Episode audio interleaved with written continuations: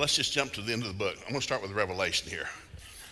Revelation chapter 2. Um, uh, I've been teaching on families for a long time, and so in the state of Oklahoma, they changed the laws a couple of years ago that you cannot counsel unless you're a licensed counselor with a counseling degree. Now, two degrees, one's not in counseling, so I was restricted from counseling. But well, I know everybody. I've been in Tulsa for 40 something years, know so many people. Hey, Joe, can you talk to us? Hey, Joe, can we come by? Sure, sure. But I had to start saying, well, unless you come by, but I can only give you 30 minutes legally.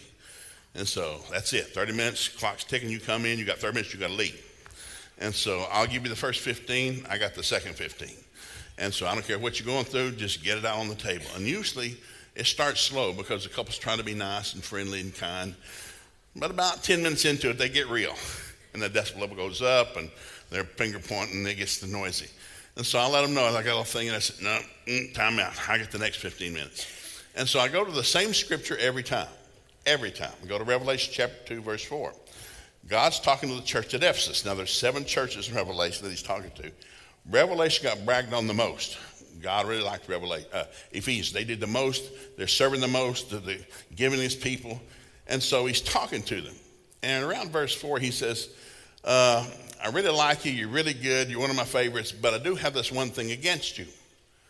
And they said, Well, I thought you liked us. Well, I do. I love you. But I do have this one thing against you. What? He said, You've left your first love. They said, What? Yeah, you've fallen out of love with me. We first got together, you hang out all the time, we'd sing and worship and hang out and do stuff, volunteer. I've not seen you in a while. Now, this happens to every marriage. All over America, Uh, courtrooms are full of divorce courts. I used to take my seniors to divorce court every year for half a day because I thought they were in love. So, okay, we're going to go to divorce court today. We've got to get permission from your parents We're going to hear a lot of stuff that won't be nice. And so, what you're going to hear today spoke between two people, or two people who at one time swore their undying love to one another. I love you, I love you. Until death us do part, or I kill you first. no, that's not in there. And so kids would come back from that, and they'd, I'd have kids swap rings and break up. No, I'm not. I don't want to. No, I'm not ready to get married yet. No, no, because they see the reality of it. And I said, listen, guys, uh, this happens everywhere around the planet. It's a choice. You you got to choose to love. For God to love the world, He did something. He didn't feel something, He did something. Love's what you do for somebody, not what you feel for somebody. Thank you. And so I tell people when you fall in love, with, love's a covenant. And so what you're looking for when you get married, looking for somebody. Who you looking for? I'm looking for somebody I want to die to. What? Yeah, because uh, it's a covenant. You can't have a covenant unless somebody dies. So a marriage ceremony is all messed up. Hallmark's got the cards all wrong. It should say, I'm so sorry I heard you got married. because you don't die at that ceremony, you're a half dead zombie. Because you're looking for that one person told all, I got eight kids, they're all grown and married and out of the house. I told every one of them, guys, when you get married, it's a covenant. You're trying to find the one person you want to spend the rest of your life giving your life away to. And I've told men in our ministry, guys, you have nowhere to say so. When you got married, you died. Where you want to go? Where do you want to go on vacation, honey? Wherever you want to go. Where you want to eat tonight? Wherever you want to eat. What kind of movie you want? Whatever you want to watch, sugar. My life is you. And people think you're joking. It's biblically true. And if you have that kind of marriage, that woman, gentleman, will suck the lips off your face. so what God told the church, you've left your first love, and so well, what, what do we do? He said, we need three things. You need to remember from whence you've fallen. So every couple, that last 15 minutes, hey, what was it like? I mean, y'all seem to be so mad, you hate each other. How did you ever get together? What? How did you ever get together? Well, we saw each other at church, went for coffee, went to lunch, went to dinner, and we fell in love. Really? what happened? Well, we fell out. What? Yeah, we fallen out of love. I didn't know that was possible. I know you can fall off the couch, you can fall out of bed, you can fall out of your truck. I didn't think you could fall out of love. Love's a choice. You don't fall out, you don't fall in you choose to be in love. And so you need to remember what it was like when you first fell in love. So I take every couple. What was it like when you first fell in love? Well, it was wonderful when we sucked lips off each other's face and it was so nice. you need to remember what you felt. You need to repent that you fell out of love. God, I'm sorry. Honey, I'm sorry. I stopped loving you.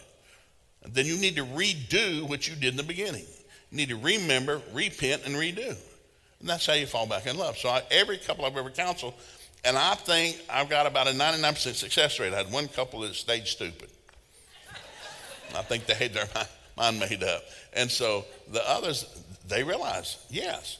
I said, when's the last time you went on a date? When's the last time you were nice? When's the last time you gave a back rub to somebody or a foot rub you did something or asked, hey, can I do something for you? Because everybody's in their own world. Love's about giving your life away. That's what God did. God gave his son away with no guarantee that we would love him back. Now, that's the introduction.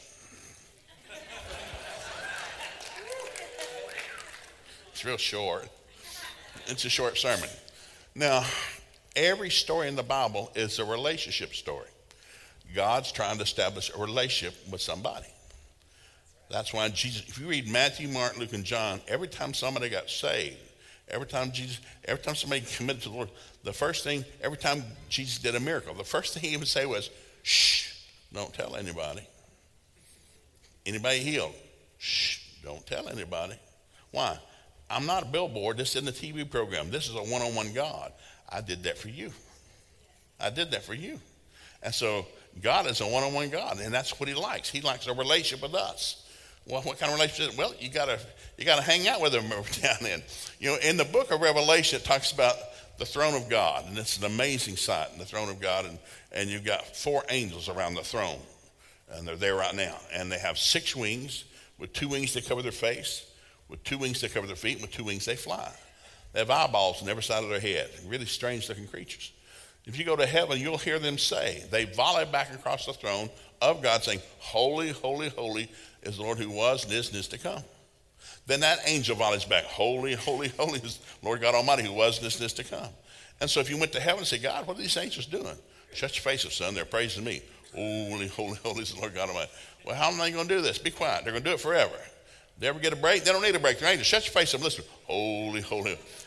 Now, God Almighty made four angels that will never do anything for eternity other than praise Him. God likes praise. God loves praise. God goes where He gets praise. God does not go where He gets cussed and cursed. God inhabits praise. I tell people, you haven't felt God in a while, you've not thanked Him in a while. Get your armpits up, start. It's called the sacrifice of praise because nobody ever feels like doing it. I don't feel like thanking God. That's your problem.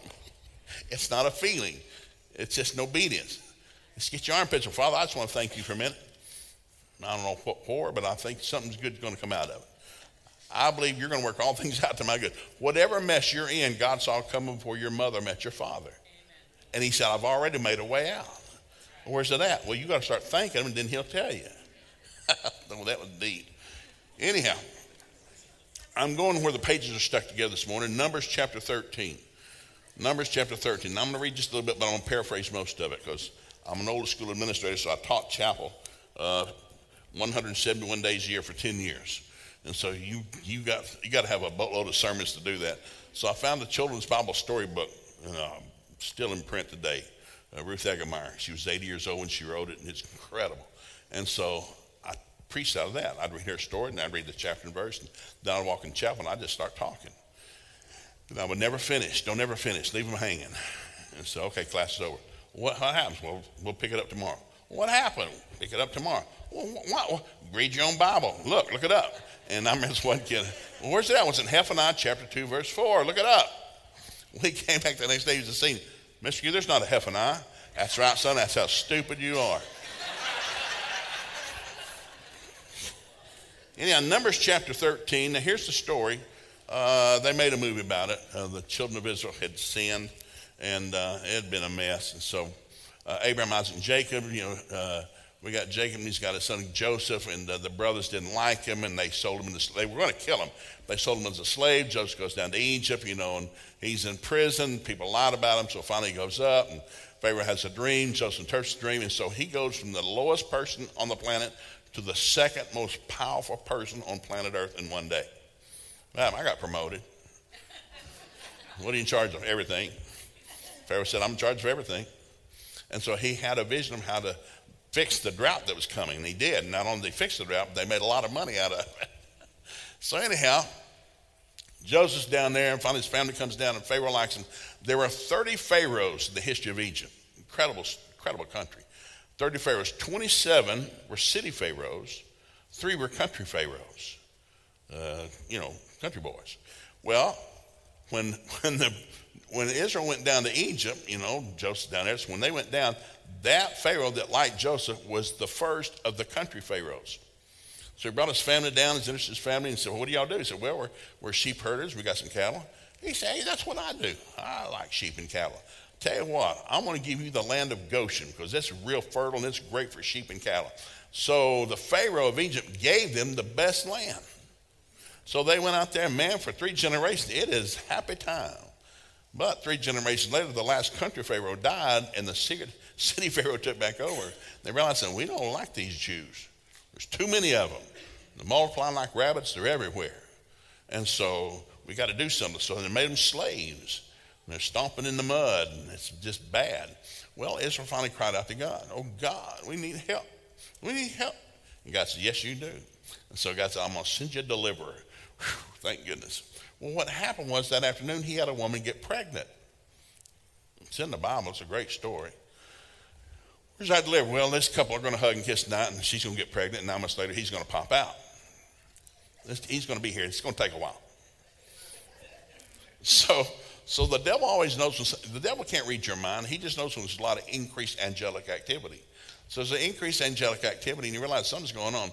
So he demon, he demon possesses Pharaoh, and he orders to kill every baby boy two years of age and under because he assumes Messiah is coming. He didn't know where he is. Now, God told the devil in the garden when Adam and Eve sinned, one day I'm going to come in the flesh and take this back. He told him. Where? When? He doesn't know. The devil doesn't know. He just knows he's coming. So he thought maybe, maybe besides coming here and help him out, the Jews, so I got to kill them all. He's just been born. I kill him. So they killed every baby boy two years of age and under, all them down the Nile River. Well, Mama Moses, you know, put them in the basket, floated down the river. Cecil B. DeMille's made a movie about it. Float them down the river. And Pharaoh's daughter can't get pregnant. You didn't know that because they didn't have tabloids back then, but she can't have a baby. It's in the Bible. You can read it. It's a very good book. Volume two is not coming out. You, you can get volume one. It's really entertaining. And so, uh, and so she finds the baby. She says, Hey, I'll tell this. this is my baby. Well, Moses' mother showed up. And Pharaoh said, Who are you? Well, I'm a mother and I've lost my baby. And I noticed you found one. Now, she didn't lie. She didn't tell the truth. I've lost my baby. And I said, You've got one. And said, But I can nurse your baby. My breasts are full of milk and I can nurse that baby for you. So Pharaoh's daughter hired Moses' mother to nurse him and kept him in the house the rest of his life. And so what happened was, Israel needs to deliver. Well, God had a baby born, and the baby was raised up in Pharaoh's house, became Pharaoh's son, had the best education on the planet, because God has a wacky sense of humor. So you know those stories, Moses kills somebody when he's 40, he runs off the wilderness, comes back when he's 80, you know, and he's got the stick that turns stuff into all kinds of stuff, and they got the plagues and the lice, and the, it's, it's nasty. So they get to the Red Sea, and then they, he lifts up the stick, the Red Sea parts. They go through, they drown the Egyptian army. It's a long movie, but it's really good.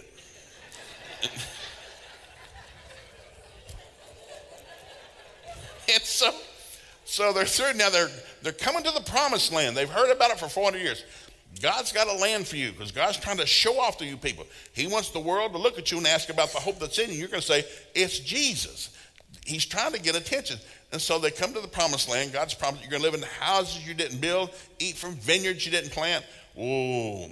So they come to the promised land where there's two and a half million of them. So God speaks to Moses, here's what you need to do. I need to send 12 spies into the land. Says, okay. So he picks one from each tribe.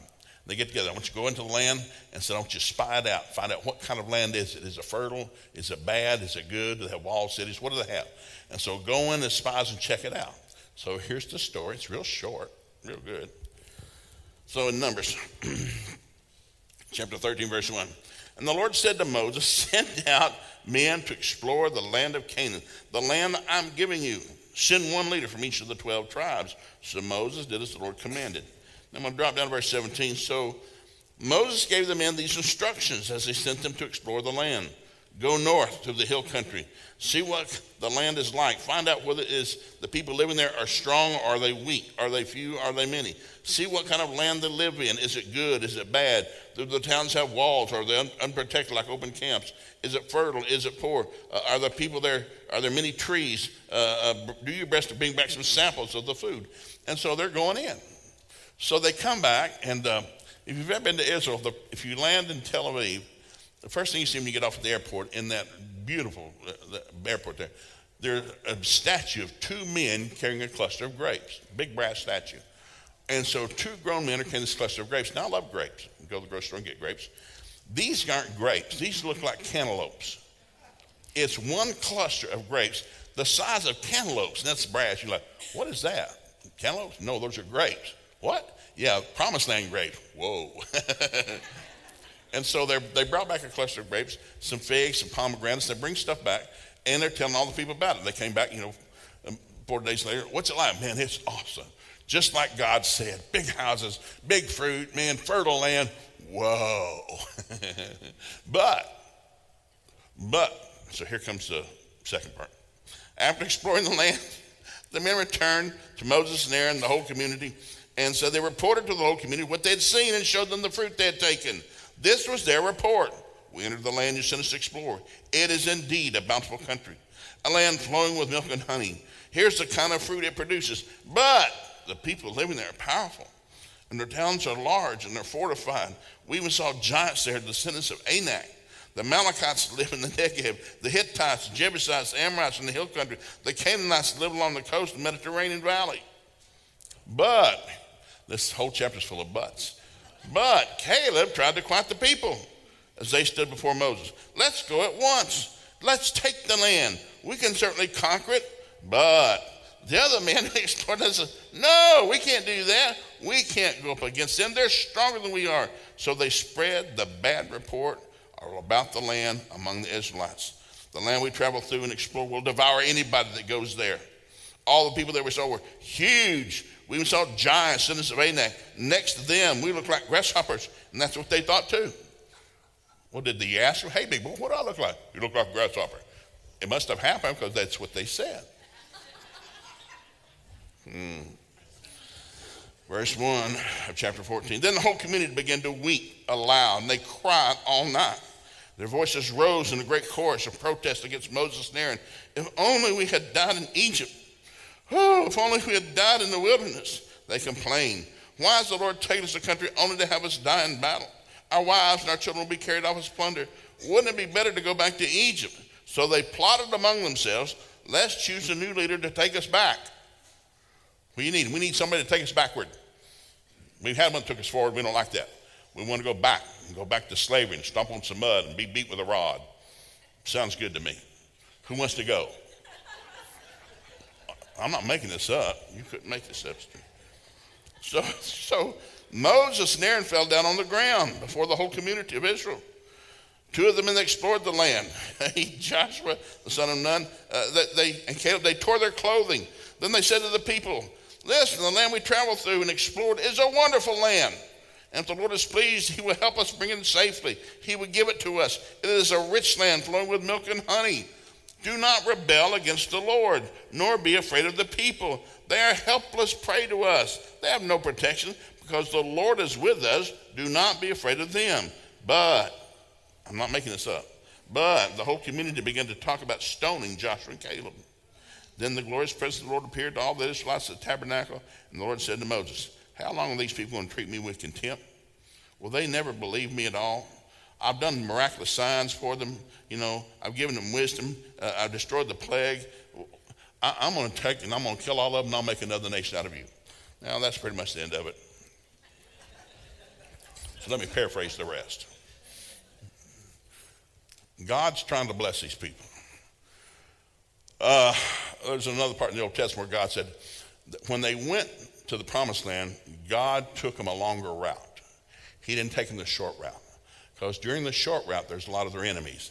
I can't have them encounter an enemy yet because they may turn and, turn and run back to Egypt. God's already said, I can't get them, I can't let them get scared. They'll turn and run on me. God knows their heart. He's trying to take them one step at a time. That's why he sent the spies in and they come back. Well, here it is. 10 gave an evil report, two gave a good report. They all saw the same thing. They ate the same food. They slept in the same place. Two saw one thing, 10 saw another. It's been that way throughout all of history. It's a 1 to 10 ratio, or let's say 9 to 1. So I worked in the industry for 12 years, three great companies, two great church staffs. One had 3,000 people, one 12,000.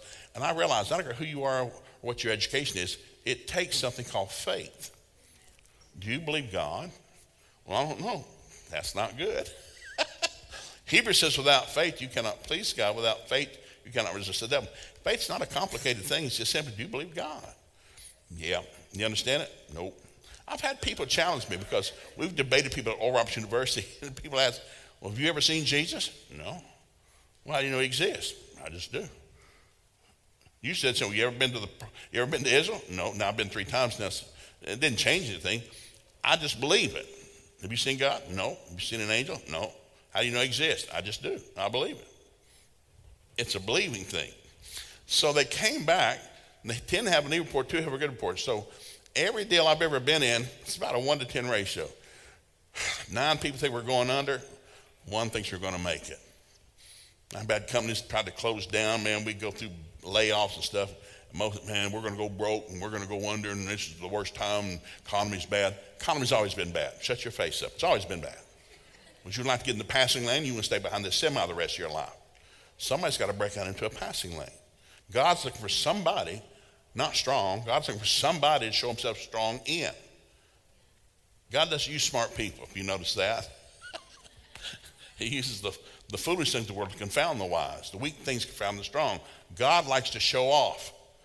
God's not looking for a strong person, He wants somebody can be strong through. When I was a school administrator, I collected 1,206 biographies of millionaires and billionaires in America who never finished school. Most of them never got out of elementary school but they became millionaires and billionaires. Now I'm an educator and I believe in it.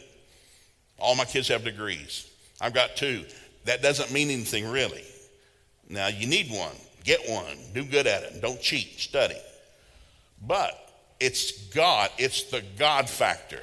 It's not the IQ. It's not the GPS. It's not who your mom and dad were. It's not what kind of house you live in. Do you know God? Yes, you got it made. You got it made.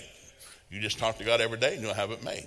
So they come back and they cry. Now, here's what happened God told Moses, I'm going to kill every one of them. And so Moses No, you can't do it. That's in your Bible. I'm paraphrasing. You can't do that, God. I mean, everybody knows about you now. I mean, you shouldn't have showed off in Egypt like you did with all the plagues and stuff. Because if you kill them now, you're going to look really stupid. Message translation, you ought to read it.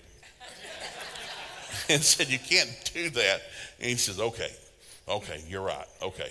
Well, I'll tell you what I'm going to do. Everybody 20 years of age and up, they're not going in. I'm putting them back in the wilderness. They'll be there for 40 years. One day for every day they were in the promised land. One year for every day, 40 days in the promised land, 40 years in the wilderness. I'll take their children in. God loves people. He's trying to bless, trying to show off. He just needs somebody that'll believe him. Kids believe anything. You tell the kid there's a pink elephant in the backyard, they'll run to see it. Where's the dad? humans eventually learn to lie because they're lied to so much. The Bible says truth sets you free. Tell the truth. Don't lie about stuff. Tell the truth. And so, anyhow, they cried. and They got up. So Moses told them next day, okay, that's it. You're going back to the wilderness. And they said, what? Yeah, you're going to the wilderness for 40 years, so you all drop dead. He'll take your children in. And so they got to talking. Oh, well, I didn't know that. I think we'll change our mind. We'll go. Moses said, No, you can't go. God's not going with you. You can't go where God's not at. No, we'll go. No, you don't understand. God's not going with you. And so they decided to go in the next day, and 12,000 of them dropped dead. They came back. That wasn't good. Moses said, I told you, you can't go where God's not at. They go to the wilderness, they're there for 40 years, they come back. Now, the two that were good, Caleb and Joshua, that had the good report, they've not griped, they've not complained. They're 80 year old men now. And they come back. They're about to cross the river. So so Caleb's having a little conversation to his buddies next to him. Now, listen, guys, we cross this river. That hill up there, that's mine. Don't anybody get in front of me. I've been waiting 40 years. That's my hill.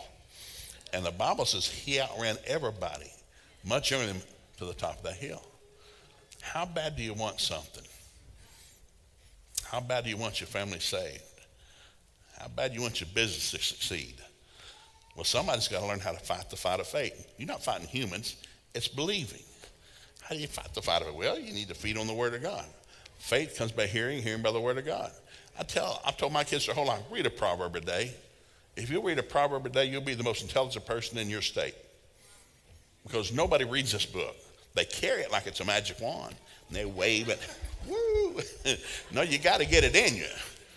It's the word of God in you coming out of your mouth that scares the devil, not you waving this book around. You know, I remember when I first got sick, I first got born again, I had a blanket and I got the flu, so I put my Bible on the floor and I was standing on my Bible. Not making this up. New Christian. So I'm weaving, I'm sick, high fever. My wife, what are you doing? Preacher said you're supposed to stand on the word. You're supposed to stand on the word. I'm not making that up. I'm not making that up. But my heart was right. My heart was right. Now, as we leave here today, you have a great opportunity. I will say this real short. We live in the greatest time of human history. The saints that are in heaven watching us run our race Moses, Noah, and Jephthah they watch us run our race. What do they know? I don't know. I know they watch us run our race. You don't want to get to heaven being a thumbsucker. Can you imagine getting to the pearly gate and you get in? And Moses, comes, hey, hey, Joe, what was it like in the last days when God's Spirit was poured out without measure? Well, heart, well, heart. COVID hit, got laid off. I got the flu twice. My wife left me. My boss fired me. My dog bit me. So I think there are chicken leg Christians in heaven. Because every, we're going to the marriage supper of the Lamb. Seven years. It's going to, you don't, there are bathrooms in heaven. You'll never have a bowel movement. You get to eat all the time. Seven years of eating, going to saddle your horse and come back with Jesus. It's in the Bible. It's a great story. Can you imagine going to heaven and you realize something? You don't get to sit at the marriage supper because I think they've got card tables in heaven. Because every family reunion's got a card table. Who sits at the card table? Well, the kids sit at the card table. You can't sit with the adults. You've got to sit at the card table. And you don't get a real plate. You get a paper plate. You don't get any chicken worth. It, you get a little chicken leg. You're a chicken leg Christian. So I think we're going to walk around here, and you're going to see a lot of people with a chicken leg around. What? A, I was a chicken leg Christian. I thumbed something my way all the way here. I don't have a mansion, I get to hold the door of somebody else's. Because we're laying up treasure in heaven by serving other people down here. The most powerful thing on this planet is what you're in today, the local church. Your pastor can save your life. He'll listen to you. Is he perfect? No, but he's anointed, and there's a difference. You got to listen to the man and woman of God. They'll tell you the truth. You need somebody that loves you enough to tell you. They're not nice, but they're going to tell you the truth. If you love me, tell me the truth. We've all had people that slap, hey, you're somebody, and you realize you're a liar. I was nothing. You know, tell me the truth. If you love me, please tell, please tell me. Please tell me I got bad breath. And I've been in the business way, you know. I've, I've got home, and my wife said, Good Lord, what have you been eating? I was watching, man, you could peel the bark off a pine tree. What have you been eating? I said, nobody at the lunch said anything. Dear God, they were offended. Who's going to say that? You got nasty breath. Go brush your teeth, get them in. People got dandruff. You know, I've got family. You know, you look like Mount Kilimanjaro. What, get you some head and shoulders. People that love you will tell you the truth. Please don't lie to me. If you love me, tell me the truth. Truth will set you free.